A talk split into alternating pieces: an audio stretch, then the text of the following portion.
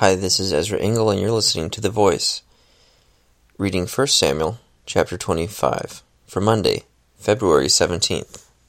Now Samuel died, and all Israel assembled and mourned for him, and they buried him at his home in Ramah. Then David moved down to the desert of Maon. A certain man in Maon, who had property there at Carmel, was very wealthy.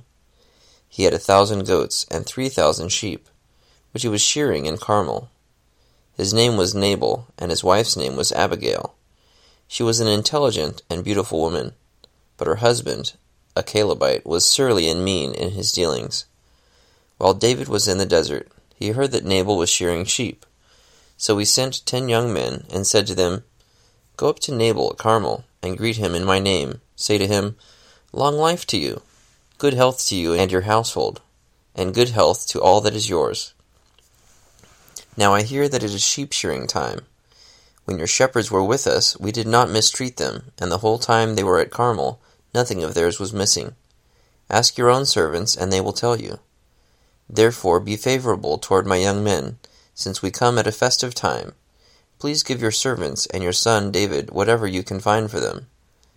When David's men arrived, they gave Nabal this message in David's name. Then they waited. Nabal answered David's servants, who is this David? Who is this son of Jesse? Many servants are breaking away from their masters these days.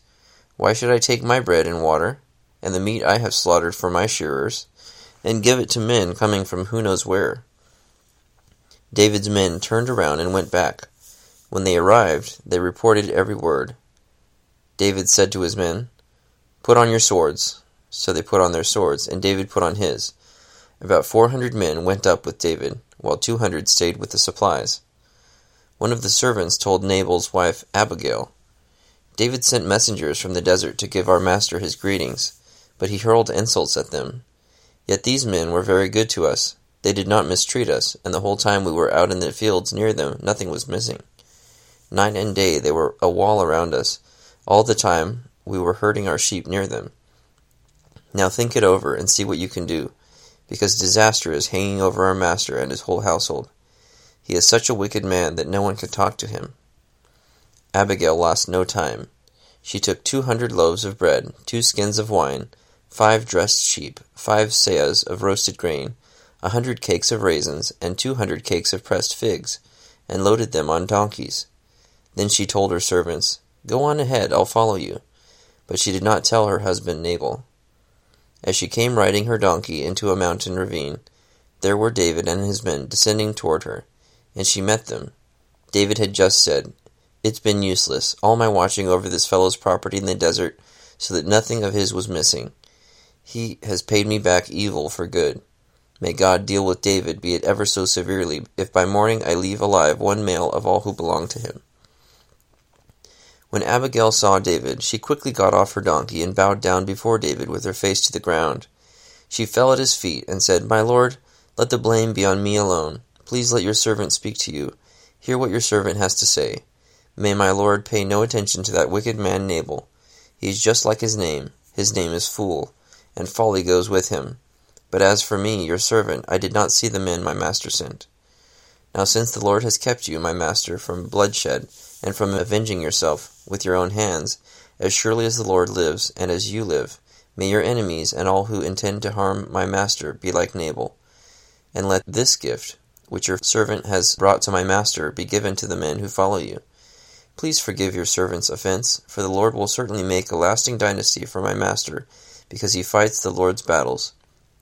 Let no wrongdoing be found in you as long as you live. Even though someone is pursuing you to take your life, the life of my master will be bound securely in the bundle of the living by the Lord your God. But the lives of your enemies he will hurl away as from the pocket of a sling. When the Lord has done for my master every good thing he promised concerning him, and has appointed him leader over Israel, my master will not have on his conscience the staggering burden of needless bloodshed, or of having avenged himself. And when the Lord has brought my master success, remember your servant. David said to Abigail, Praise be to the Lord, the God of Israel, who has sent you today to meet me. May you be blessed for your good judgment and for keeping me from bloodshed this day, and from avenging myself with my own hands. Otherwise, as surely as the Lord, the God of Israel, lives, who has kept me from harming you, if you had not come quickly to meet me, not one male belonging to Nabal would have been left alive by daybreak. Then David accepted from her hand what she had brought him, and said, Go home in peace. I have heard your words and granted your request. When Abigail went to Nabal, he was in the house holding a banquet like that of a king. He was in high spirits and very drunk. So she told him nothing until daybreak. Then in the morning, when Nabal was sober, his wife told him all these things, and his heart failed him, and he became like a stone. About ten days later, the Lord struck Nabal, and he died. When David heard that Nabal was dead, he said, Praise be to the Lord, who has upheld my cause against Nabal, for treating me with contempt. He has kept his servant from doing wrong, and has brought Nabal's wrongdoing down on his own head. Then David sent word to Abigail, asking her to become his wife. His servants went to Carmel, and said to Abigail, David has sent us to you to take you to become his wife. She bowed down with her face to the ground, and said, Here is your maidservant, ready to serve you and wash the feet of my master's servants. Abigail quickly got on a donkey, and attended by her five maids, went with David's messengers, and became his wife. David had also married Ahinoam of Jezreel, and they both were his wives. But Saul had given his daughter Michal, David's wife, to Paltiel, son of Laish, who was from Gallim. 1 Samuel 25. So this is kind of like a a side story.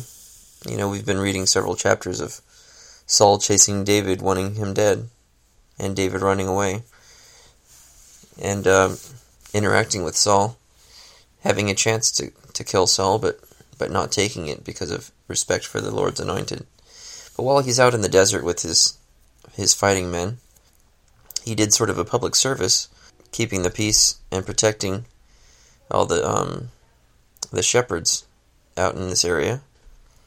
And when it was time for sheep shearing, the custom, I believe, was to go and say, hey, we uh, kept your guys safe and protected your belongings, so uh, anything you can give us, you know, let us know. Kind of like a tip.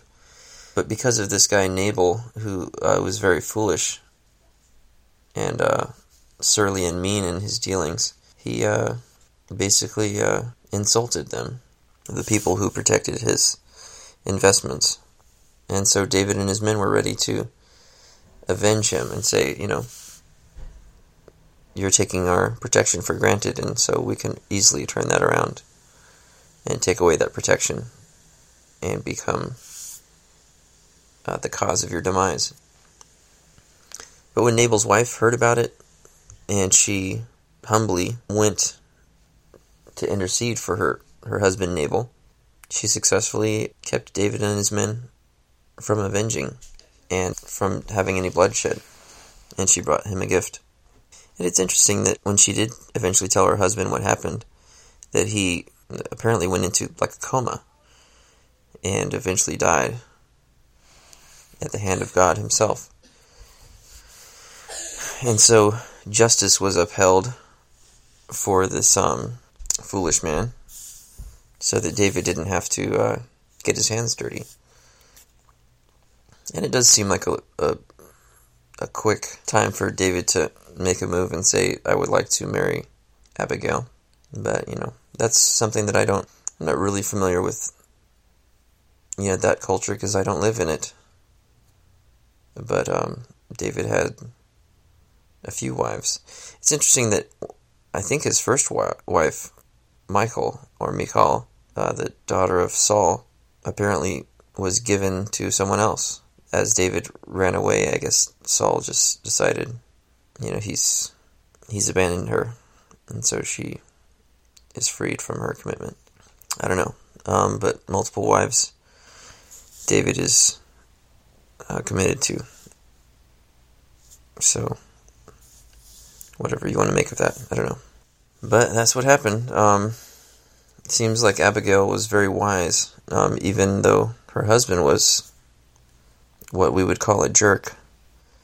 She was acting in his best interest by uh, saving his life, even though God eventually did take it. Thanks for listening to The Voice.